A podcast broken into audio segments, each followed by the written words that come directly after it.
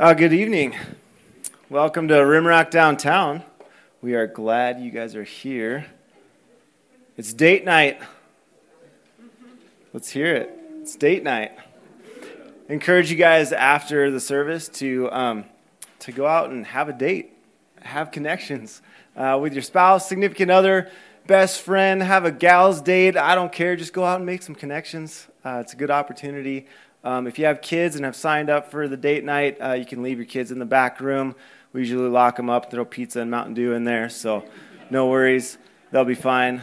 Um, but, anyways, uh, my name's Chris, and I am one of the teaching pastors here at Rimrock Downtown, and I'm really glad to be with you guys. Again, I've been actually gone for a while, so uh, we were gone for about three weeks, and so it's good to be back with you guys, back in our community here in Rapid City. So, um, tonight we're jumping into this series, kind of the second part of this series called "We Are the Church."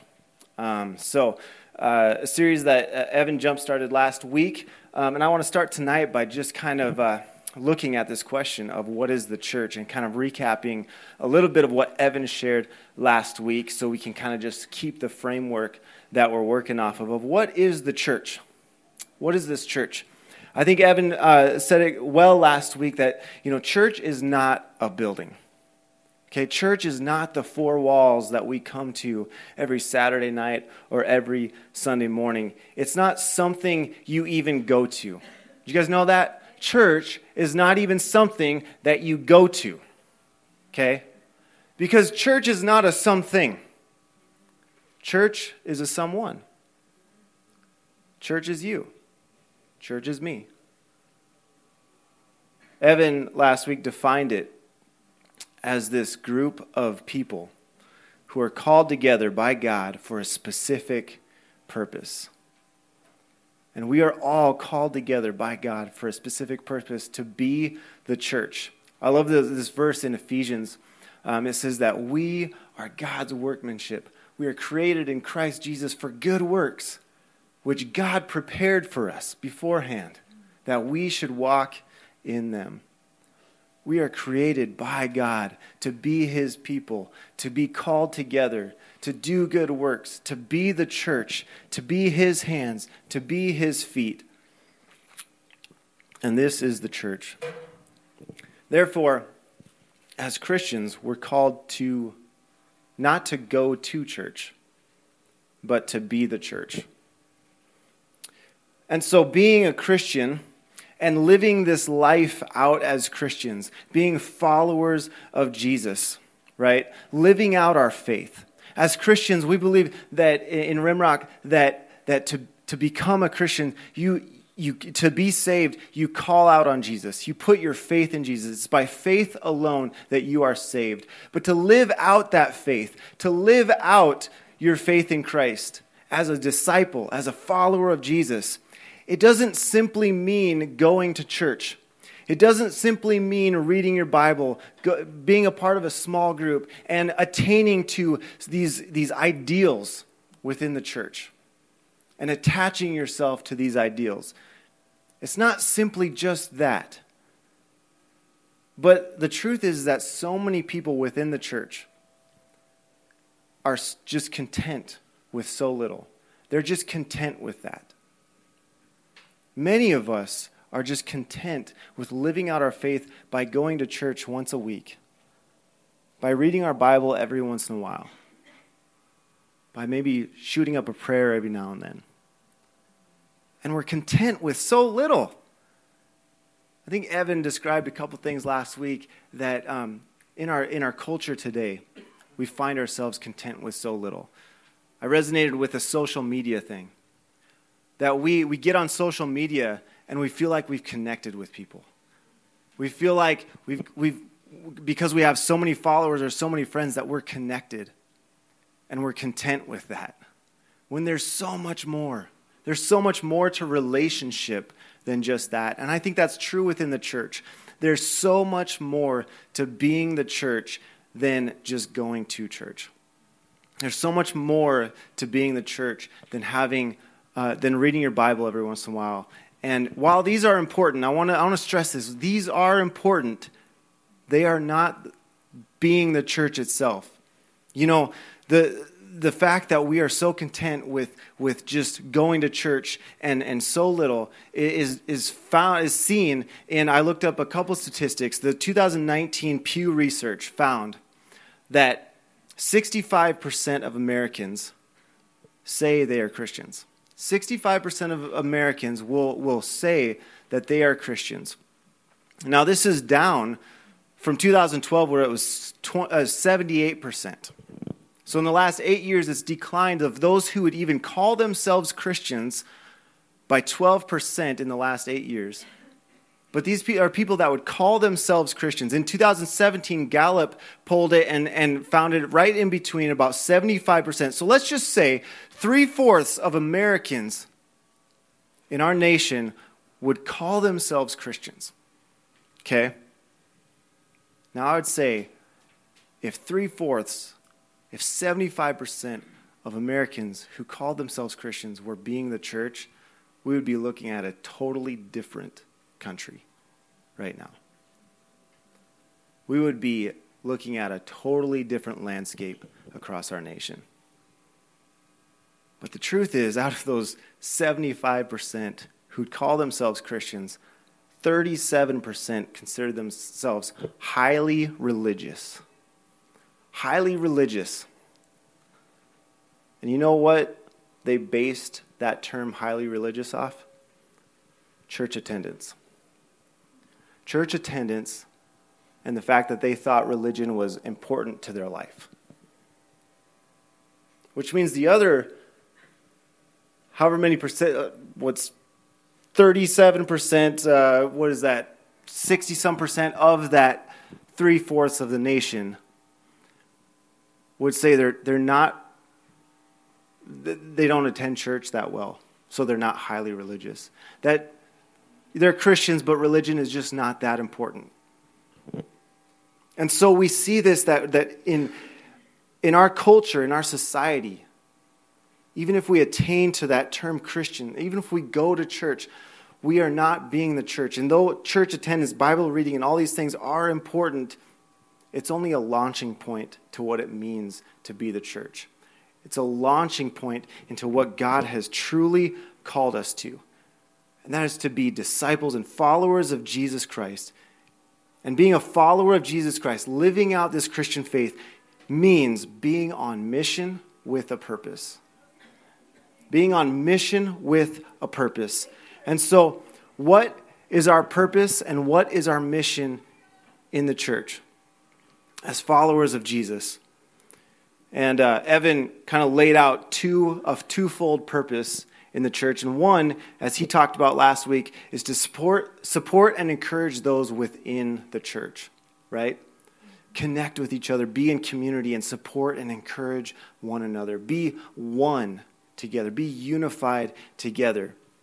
And the second is to proclaim the goodness of God to those outside the church. And this is what I want to land on tonight. This is really what I want to talk about tonight. Um, Evan, you know, made the mistake of asking me to talk about this because he knew that I had an extreme passion for this side of being the church, right? So if, I, if we're, I have a lot to say about this. So if we're here for an hour, you can blame Evan, you know, because it's not my fault, okay? But I have a lot to say about this, and so I want to talk about what's our mission and how do we carry it out. Uh, to give you guys a little bit of context, um, I, I, volunteer for this, and uh, uh, my, my full time job is I work for a, an organization called Young Life. And we are an outreach organization, we are an arm of the church that reaches out to high school kids in our community. High school kids who would never step foot in a church, high school kids who um, are hurting and broken and the furthest out from having a relationship with Jesus. And so I have, um, for over the past 18, 19 years, I've been working with high school kids. Um, and I've been reaching out to them and sharing the goodness of God with them in their lives. And, um, and the way that we do this in Young Life is through this a relationship and through building relationships with teenagers and through um, earning the right to speak into their life and to just going to them, going to where they're at. So this is really what I want to talk about um, tonight is, is the way that we as the church are to go to people. Um, so what is our mission in the church? What, what is the mission that God has called us to? And to, to see this, um, I think it's appropriate to look at Jesus' words in Acts, Jesus' last words, right? As he's about to ascend into heaven and leave his disciples, we're looking at his last words. And I think that if you really want to know someone's heart, if you want to know their true desires and what they desire for the people that they have led, that, that they have built up, look at their last words. Look at the last words they have to say. I remember, I don't know how long ago, a couple months ago, Evan shared a, a video clip of Steve Balsley as he was on his deathbed and he shared his last words with some with his daughters and what he wanted them to know. And those were some of the most powerful words I've ever heard. And uh, that was his heart. And so I think that if you want to know someone's heart for, for how um, and, and their desire for the people that they have they've built up in their life and invested in their life, you look at their last words. And so in Acts, we see um, we see Jesus speaking to his disciples. And his disciples are, are coming up to Jesus and they say, um, so they say this in Acts 6, he said, or 1 verse 6, he says, So when, when they had come together, they asked him, Lord, will you at this time restore the kingdom to Israel? So his disciples are coming to Jesus and saying, they're just waiting for God to complete it. They're just waiting for God to do what He's going to do, right? They're waiting for God to do His thing. God, when are you going to do it? Okay, but God has a different plan. God has a different idea. And he continues to say, Jesus said to them, It's not for you to know the seasons that the Father has fixed uh, by his own authority, but you will receive power when the Holy Spirit has come upon you and you will be my witnesses in Jerusalem and in all Judea, in Samaria, and to the ends of the earth. See, God has a different plan, and it involves you, it involves all of you, it involves me, it involves all of us to be a witness for Christ. You see, this is a call for every follower of Jesus every person who has turned to follow Jesus and received the Holy Spirit, this is a call to all of us, not just the pastors, not just the priests, not just the professionals out there. It's a call to everybody to be a witness. And, I, and being a witness, I could, I could do a whole series, a whole sermon on what it means to be a witness. But in a nutshell, here it is a witness is to share with the world and to the ends of the earth the good news of Jesus and point them to Him. To share with them to the ends of the earth, Jesus says, You guys, it is 2020. This, these words were said about 2,000 years ago, and we are about the polar opposite side of the world that Jesus was when he said these. We are at the ends of the earth right now. And this is our call to go to the ends of the earth and to share the goodness of God with those around us. 2 Corinthians 5 says it this way In Christ, God was reconciling the world to himself, not counting their trespasses against them, he, and entrusting to us the message of reconciliation. Therefore, we are ambassadors for Christ. Christ making, God making his appeal through us. We implore you on, on behalf of Christ, be reconciled to God. Did you catch that? That God is making his appeal through us. He has entrusted the message to us.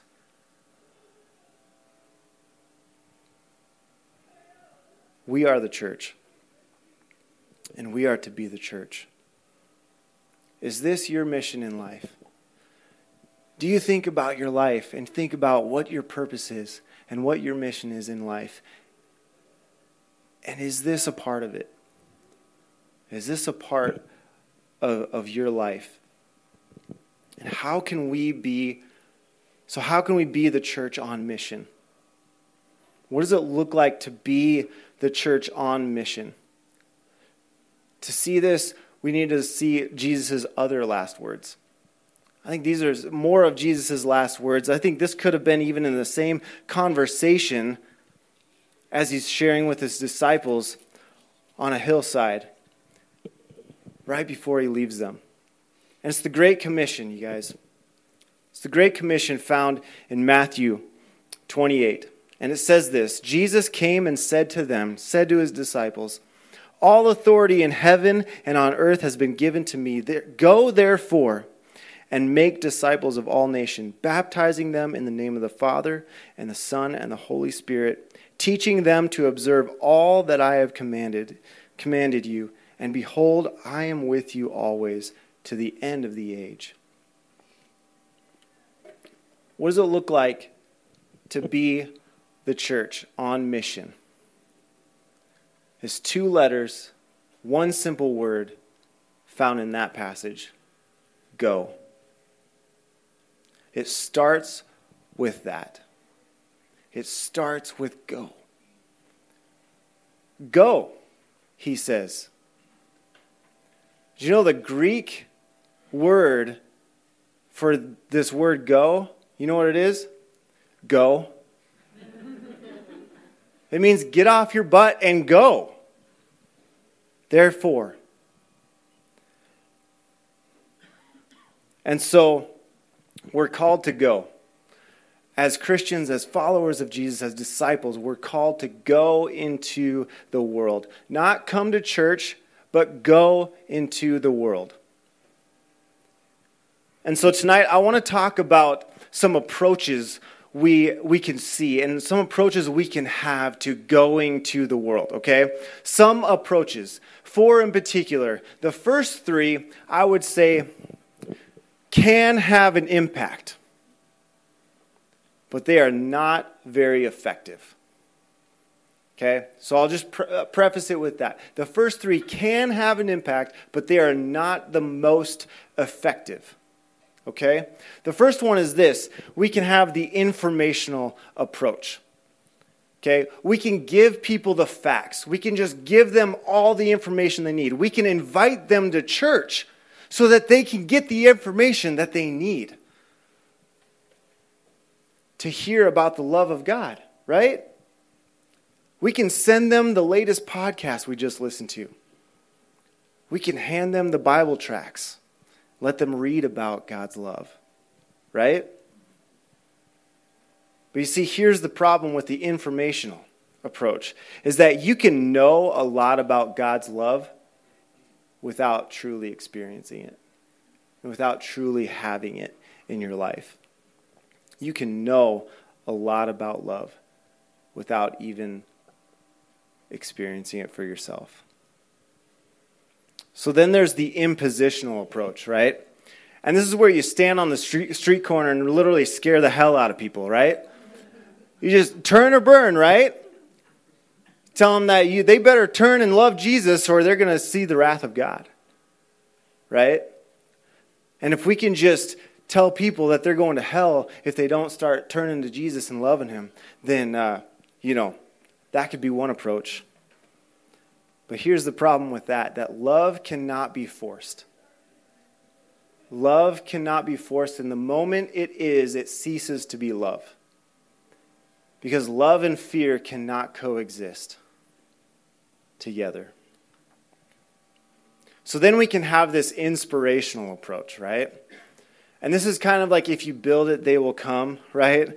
That we can create this exciting program and all this hype and give them this, this God experience, right? We can invite, you know, the awesome bands into town and give like huge experiences and hope that we can just inspire people which can be impactful. I'm not denying that. Okay? It can be impactful. It's not the most effective.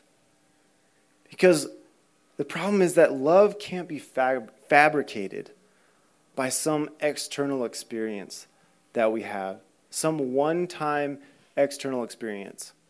You can't just fabricate love. Okay? So, so far, we've seen three approaches that we could use and we could do, and we can minister to people through a very safe and mostly comfortable place, at a safe and comfortable distance. Because all three of those we can minister to, but we're at this safe and, and comfortable distance from those we're trying to reach. But that's not what God's called us to. He's called us to go. And in order to, to see what we are called to as the church, we need to see and we need to look at God's approach.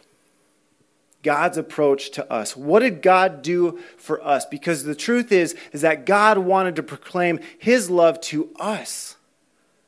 He wanted to proclaim his love to us and show us his goodness. So what did he do? God used the incarnational approach. The incarnation. Okay? And this is this is what that means. John 1 verse 14. That the word God became flesh and blood and he moved into the neighborhood. Eugene Peterson's message says it that way and I love it that the Word God became flesh and blood and literally moved into our neighborhood. He became one of us. Incarnation, it's incarne. If you know some Spanish, carne means meat or flesh, right? In the flesh, life on life. Pope Francis, yep, I'm quoting Pope Francis, but um, he, he says it like this the gospel tells us constantly to run the risk of face to face encounters with others, with their physical presence, which challenges us, with their pain and their pleas, with their joy, which infects us in our close and continuous interaction. I love that. Run the risk of face to face encounters with others. Are we r- willing to run that risk? You see, in the uh, incarnation, God came to us. He modeled to us how we are to go to others. That Christ Himself showed us the power of relationship. And that's what this is it's the power of relationship. That Emmanuel, God with us, He wanted a relationship, and He didn't just value the relationship, He didn't just desire the relationship with us, He was proactive in the relationship with us. He made the first move. Are we making the first move in how we go to others? You see, the question is who is God calling you to pursue in relationship? Who's God calling you to pursue so that you can reveal God's love to them in a real, physical, tangible way? That they can touch and they can feel. Because God knew that we needed a real tangible way that we could touch and feel to know His love. So He came down to us in the flesh and blood and let us see Him in all of His glory. But He came in a way that He could come to our level and come into our pain and into our humanity. And so, what does this incarnational ministry look like? Um, I got a, another version of, uh, of this, John, this passage is, and the Word became flesh and dwelt among us, and we have seen his glory, the glory of the only Son from the Father, full of grace and truth. See, in Jesus, in the person, in the human of Jesus, we see God's glory we see his grace and truth. And so we look at what, what do we see in this? What do we see that God did for us that we can take and we can do for others? Well, the first thing is that God initiated. Okay? God initiated with us. He came to us Because the truth is, we have no relationship with God outside of the relationship that He initiated with us, that He pursued us. And so He initiated life on life relationships. Are we ministering to people life on life, face to face, in it with them? Or are we trying to minister from a distance? I can just I can give money. And that's safe. It's good to give money. It's good to give to ministries, to the church. I love it. But it's not it's not being the church and doing what we're called to do by going. Or ministering life on life and walking into the world of people? This reminds me, you know, in Young Life, our volunteer leaders, we walk into the lunchrooms at school. We walk into the student sections at games. We walk down the hallways and sit down to, by the kid who's sitting by themselves. And we initiate that relationship and we say, Hi, how you doing? Who are we initiating relationships in order to share the grace and truth of God with? The second thing that God did is God invaded. He invaded. A little bit earlier in this passage, it says that um, in him was life, and the life was the light of men. The light shines in the darkness, and the darkness has not overcome it. That when God came down, he shined in the darkness, he invaded this world. Right? And Jesus also says to us, Let your light shine before men, that they may see your good works and glorify your Father in heaven. Let your light shine, right? Let me shine through you and invade the world. Invade the people that you're around. Invade the people with the grace and truth of God. Do those around you see a difference in your life? Do those around you see the grace of God, the truth of God, the understanding of God? in your life? Are you being, as Colossians 1:15 says, are you being the invisible, the, the visible image of the invisible God to others? Because we can do this. You know why? Ephesians says it's Christ in you, the hope of glory. That because Christ is in us, we can let our light shine and we can be a visible image of the invisible God to others. We can be the incarnation to others around us. We can invade their life with the grace, truth, and understanding of God. The third thing is that God identified with us. And this is huge, you guys. God identified with us. He felt everything we felt. He felt our deepest needs, our deepest desires, our deepest hurts. He became like us. I don't have it up there, but Matthew 9 36. Jesus is. Uh, he's walking through crowds and he sees all this, this crowd of people. He says he looked at them. He looked at them. He says he had compassion on them because they were harassed, they were helpless, they were sheep without a shepherd. As Jesus looked on them, he had compassion. That word compassion means to suffer with.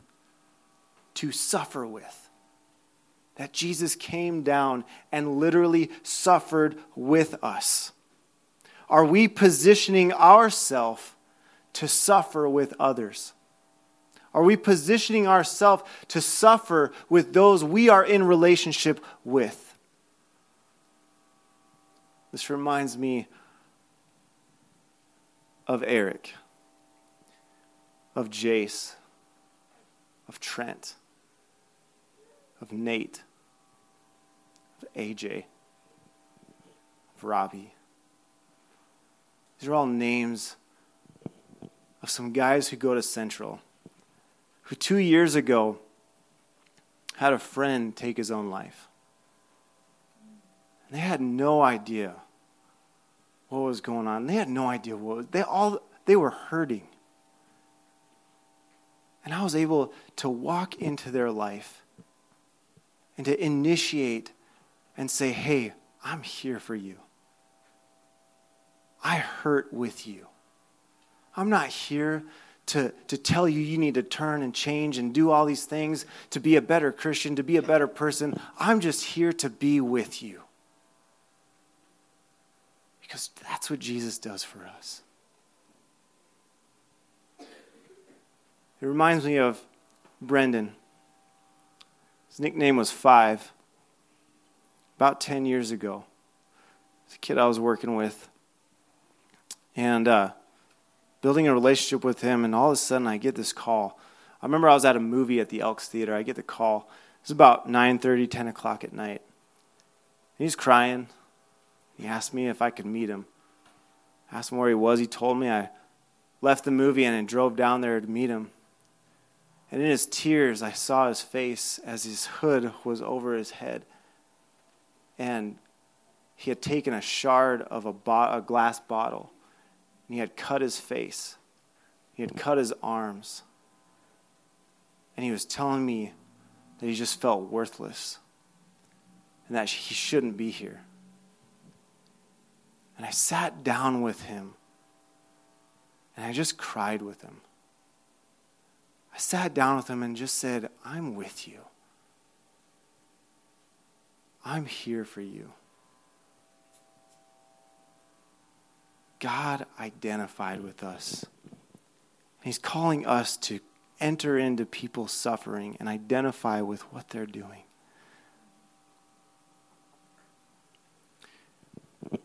I'm not here to tell you that you need to go out and be a missionary. That's not what I mean by go. You don't need to be a missionary in China. You don't need to be a missionary in Africa. If God's calling you to, to do that, that's great. I'm not even calling you. I'm not here to, to push and and say you need to work with the youth of Rapid City. Okay? If God's calling you to do that, that's great. I know the guy to talk to. You can talk to me afterwards. I can get you his number. But I'm not saying that. I'm saying listen to what God is, is laying on your heart, but look at the relationships you have around you. Who is God calling you to enter into their life, to initiate into their life, to invade their life with His grace and truth, to identify with and to walk with in life? What relationships is God calling you to? The author Bob Goff, who wrote the book Love Does, said it this way. I love it. God isn't dazzled when we go across the ocean, He delights when we go across the street.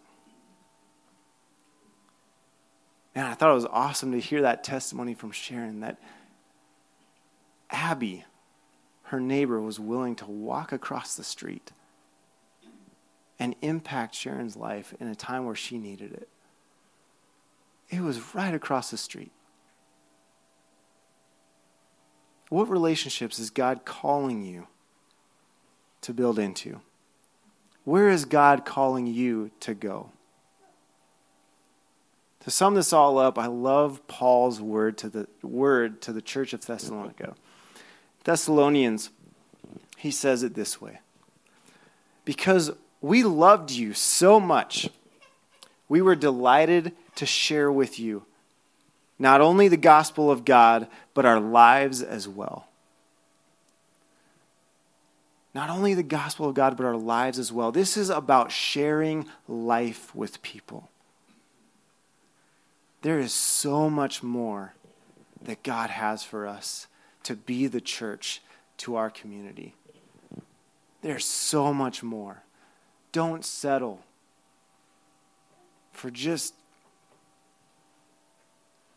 coming to church, reading your Bible every once in a while, praying every once in a while. Don't settle for that. There's so much more that God has for us, so much more that God wants to do through us. And so, I'll, um, as Chris and the worship team come back up, I'll just end with, um, with these two questions that, that you can sit with. I've asked a lot of questions, but uh, these two questions that you can kind of just sit with. Who are you sharing your life with? What people around you are you sharing your life with in a way that God is invading that relationship? And secondly, who is God calling you to initiate, invade, and identify with? Let me pray for us. God, you loved us so much that you decided you would do anything to be with us.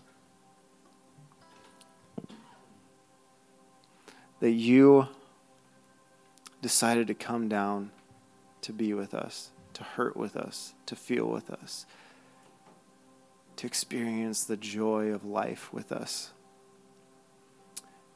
And I pray that we would be the church to our community, that we would bring your presence to the rest of our community, to those around us, to our neighbors, to our coworkers, to those in Rapid City that are in need.